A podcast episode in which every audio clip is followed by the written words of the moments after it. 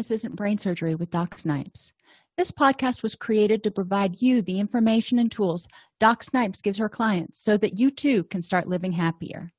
Our website, docsnipes.com, has even more resources, videos, and handouts, and even interactive sessions with Doc Snipes to help you apply what you learn. Go to docsnipes.com to learn more. Welcome back, everybody, to Happiness Isn't Brain Surgery with Doc Snipes practical tools to improve your mood and quality of life. We're continuing to review dialectical behavior therapy skills, specifically interpersonal effectiveness. We're going to continue addressing barriers to interpersonal effectiveness in this segment. So, we've talked about reasons why you might say yes, reasons why you might say no, ways to effectively set boundaries and be assertive. But there are other things that get in the way of being assertive, stating what you want, and getting your needs met. It's more than just stating what you want, you have to be able to get the other person to agree. If you are in a relationship or in a discussion and you're in your emotional mind, you're in the fight or flight state so if something happens and you get really teed off, that is not the best time to have a discussion because your adrenaline is just pulsing. You're in your emotional mind. You want to either fight, dominate the situation, or flight, get away from the situation, but you want it to go away. Emotion regulation skills can help you mitigate your emotional dysregulation by preventing vulnerabilities. So, what does all that mean? Basically, emotion regulation skills is a whole different podcast that we've done but they help you keep as much energy as possible by preventing problems it's kind of like taking the car in for regular maintenance you don't want to wait until you have no oil and the, the uh, get gas light is on and the hey let's go with tire pressure is also down you know might as well have everything all messed up before you take it into the mechanic. You want to take it in for regular checkups so you're getting your best gas mileage. Same thing for yourself. You only have a certain amount of energy. So it's really, really important that you use that energy wisely. By mitigating emotional dysregulation, that is, preventing yourself from being in a situation where you're more likely to be a big old cranky pants, you're going to have more energy for other stuff think about a time you got sick if you were sick if you're like me at least um, when i get sick i am not the most patient pleasant person to be around especially if it's a head cold. I hate head colds. So i'm typically grumpy and if something happens i'm already dealing with being tired and not being able to focus and being frustrated that i'm sick. Something else happens and it's like the straw that broke the camel's back. If i were not sick whatever that was that happened probably wouldn't be a big deal so vulnerabilities are those things that make you more likely to react strongly to something that on any other day wouldn't be nearly as big of a deal. What are some of the easy ones to prevent or deal with? Nutrition and hydration. Your brain needs building blocks in order to make the neurochemicals that help you be focused help you concentrate, help you be happy, clear headed, all that stuff. So, eat a decent diet. I'm not saying go crazy. Eat a decent diet. Try to have three colors at each meal. A little aside, my daughter made dinner last night, and you know, bless her heart, she's 13 and she is an amazing cook. Um, and I went home and she said there's noodles and sausage in the fridge and i said okay and i went about eating something else because i wanted vegetables and my husband came home and he got some of the noodles and sausage and i noticed that there was broccoli in there.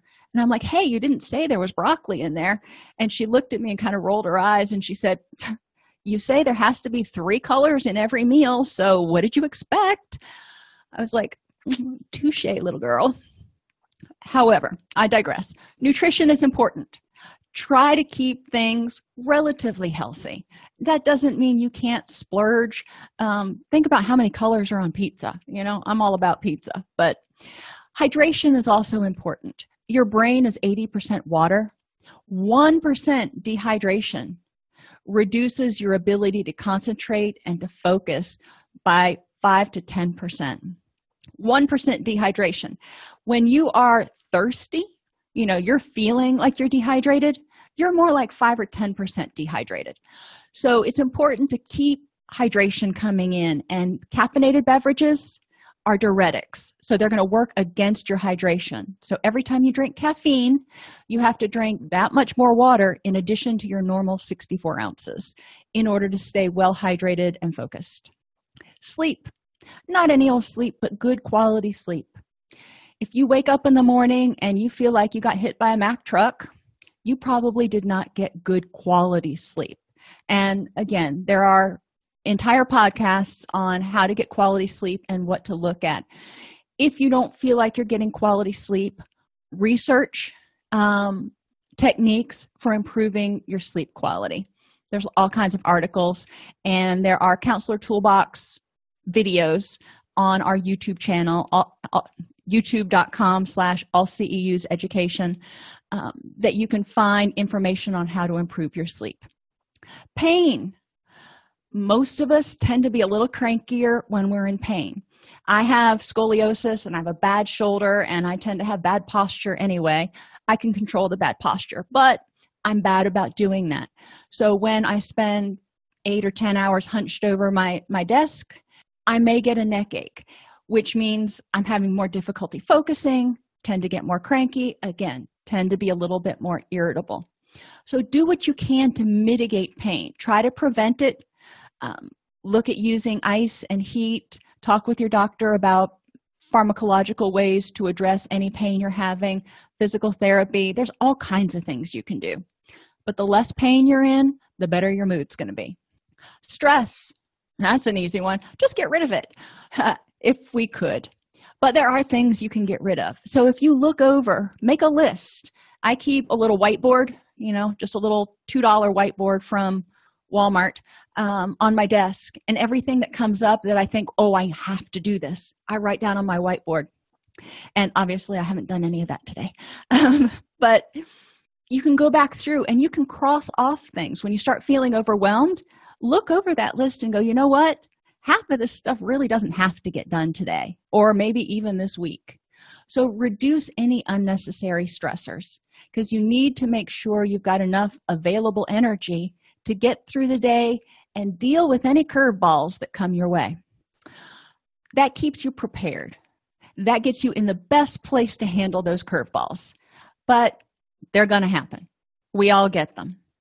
So when you get a curveball, Another way to help regulate your emotions is to pra- practice distress tolerance skills. And they help you distract, not react, is kind of the little saying that we have. If you react, you're acting on your urges in your in your emotional mind.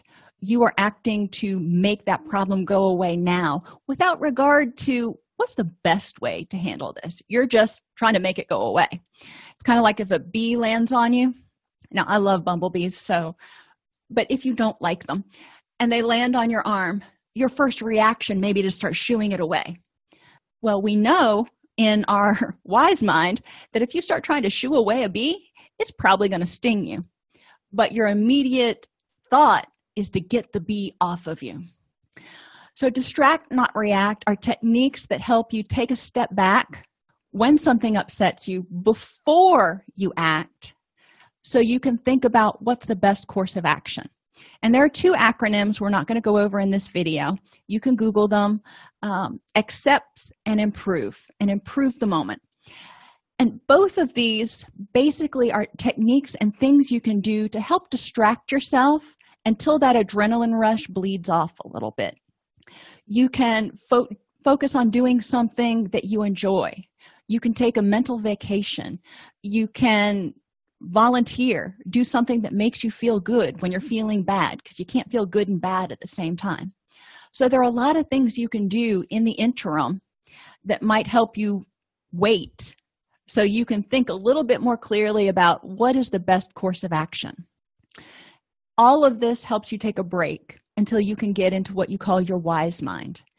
Your emotional mind is that knee-jerk reaction that you have when something happens you're filled with emotions.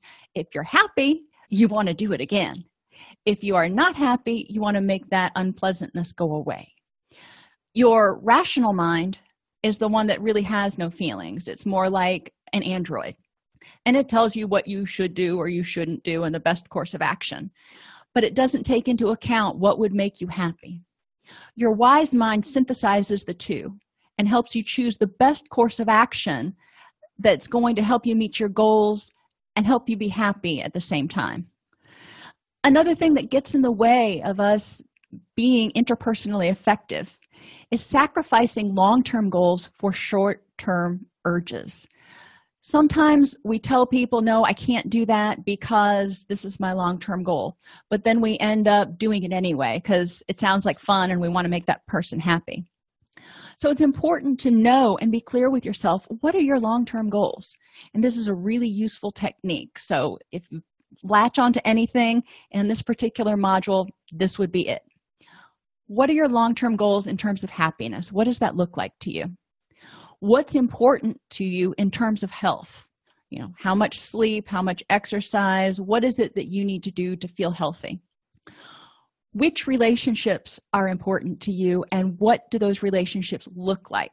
Just knowing that your relationship with your spouse is important is great but how are you going to sustain that and what does that look like? What are your long-term goals in terms of work and personal growth? So you know what you want life to look like in six months or six years. Great those are your long-term goals. You also want to think about what are your values because to reach those goals you're going to have to choose courses of action. But you want to choose things that are in concert with your values.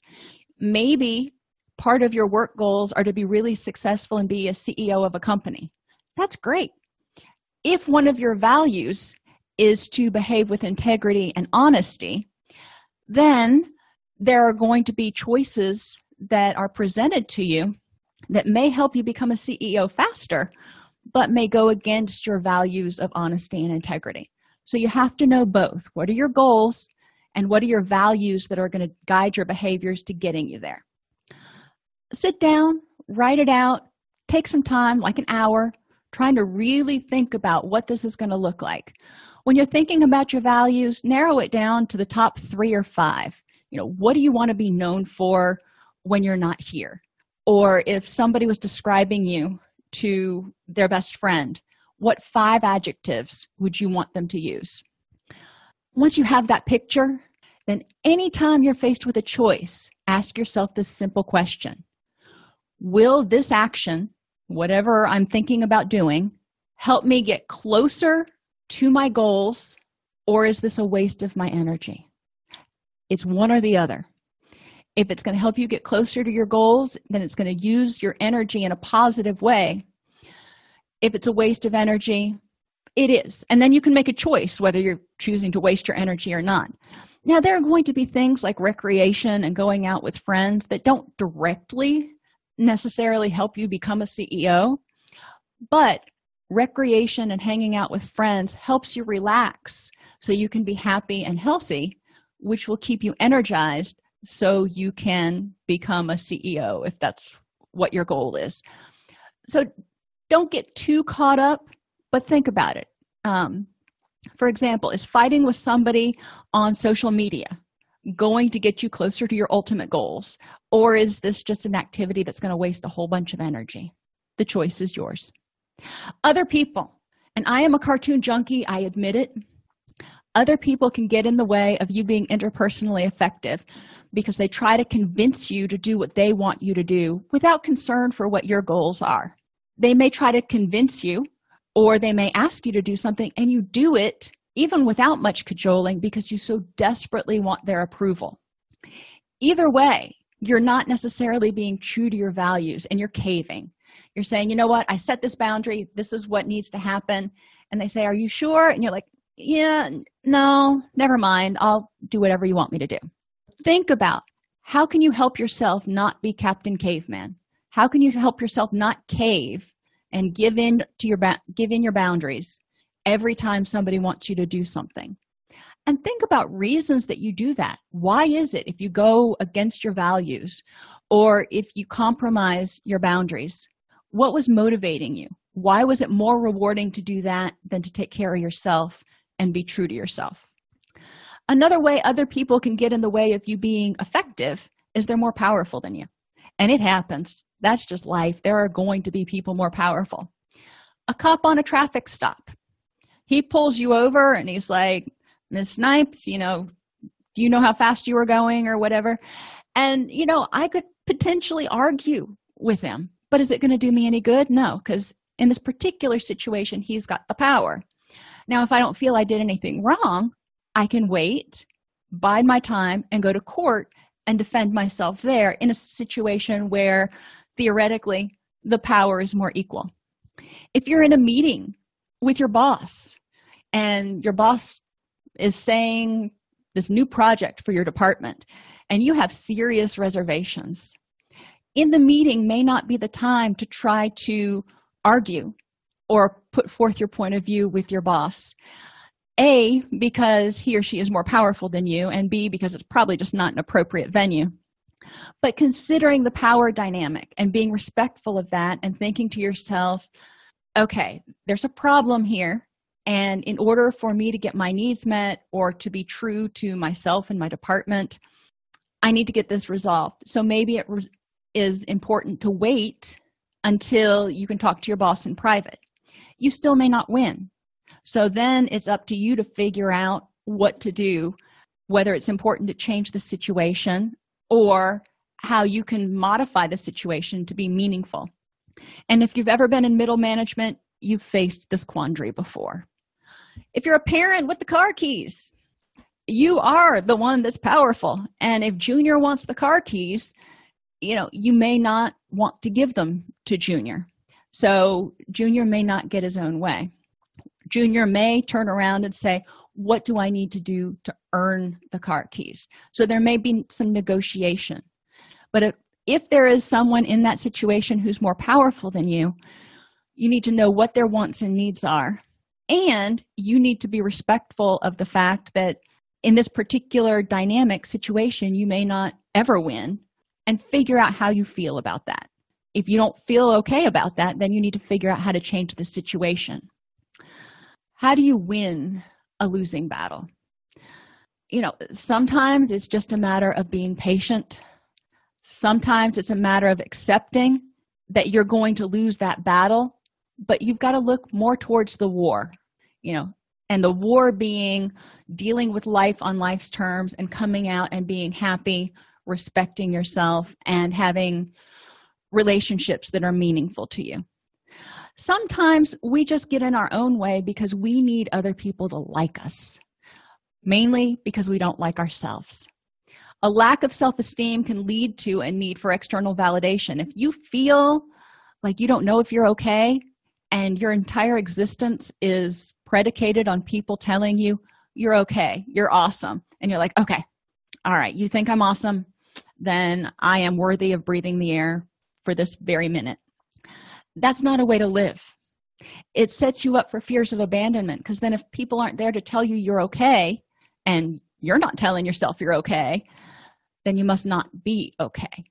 So, working on self esteem will help you be much more interpersonally effective. It allows you to have more confidence and feel okay if people tell you no. Because when people tell you no, that's a form of rejection they may be rejecting your idea or rejecting your request it may not be a personal thing. It may be practical. But if your self-esteem is very fragile or non-existent then anytime somebody tells you no it's going to hurt and you're going to feel devastated which uses a whole bunch of energy that you probably don't have. A lot of people have difficulty developing self-esteem because they can't differentiate between self-esteem and arrogance though. So it's important for you to think for yourself in my mind what's the difference between somebody who has a good healthy self-esteem and feels good about themselves versus somebody who's just arrogant? Watch people that you work with and try to different, differentiate between the two. Watch sitcoms watch movies try to differentiate and figure out those people that strike you as arrogant. In what way are they different than those people that strike you as just happy and confident and how can you be more like the people who are happy and confident another way to think about this would be to think about how do you develop self-esteem in children you know most of us want children who grow up being happy and healthy and having a good self-esteem and feeling good about themselves but not being arrogant and self righteous. So, how do you develop that in children? And where's that boundary? Take that and translate it and do the same thing for yourself. If you would develop self esteem in, in your child by making sure to tell them they did a good job when they did a good job instead of only noticing when they made mistakes, well, let's do that for yourself. Too often, the only time we ever talk to ourselves is when we notice we made a mistake and we're like, oh, that was a bonehead thing to do. Uh, so give yourself credit where credit is due and the belief that you don't deserve it. Well, if you don't deserve it, what do you deserve? That's the first thing you've got to be able to answer for yourself. Do you deserve to be happy? Do you deserve to be treated well? What do you deserve? And when you ask for something, what do you deserve? What looks fair? What feels fair? What do you deserve in this particular situation? And then ask yourself, what do you have or what do you want that you think you don't deserve and why? So if you want something but you think you don't deserve it, then really argue that point and tell me why you don't deserve it when you're finished telling me all the reasons why you don't deserve to be happy or you don't deserve whatever, then I'm going to ask you to play devil's advocate and tell me all the reasons that you do deserve to be happy or to get your kids back or to have the promotion. And then you need to figure out what the middle ground is. There may be some reasons that are very legitimate that you feel like you don't deserve something right now. But the likelihood is there's a greater number of reasons why you do deserve it. So, putting those together and figuring out what is it that I really deserve, because none of this is perfect. To be effective in problem solving, emotion regulation, or interpersonal situations, you need to be able to get into your wise mind. So, you need to mitigate those vulnerabilities, start out with as much energy as possible Emotion regulation skills can help you prevent and diffuse the adrenaline rush caused by adversity. Adversity. So once you prevent as much stuff as possible, you make sure you have as much energy as possible. When life throws you a curveball, the stress tolerance and emotion regulation tools can help you sort of weather the storm of adrenaline until it bleeds off and you can get into your wise mind. Once you're in your wise mind, it's important to believe that you deserve to be happy and respected, which starts by believing that you're okay and not relying on others to tell you that you're okay.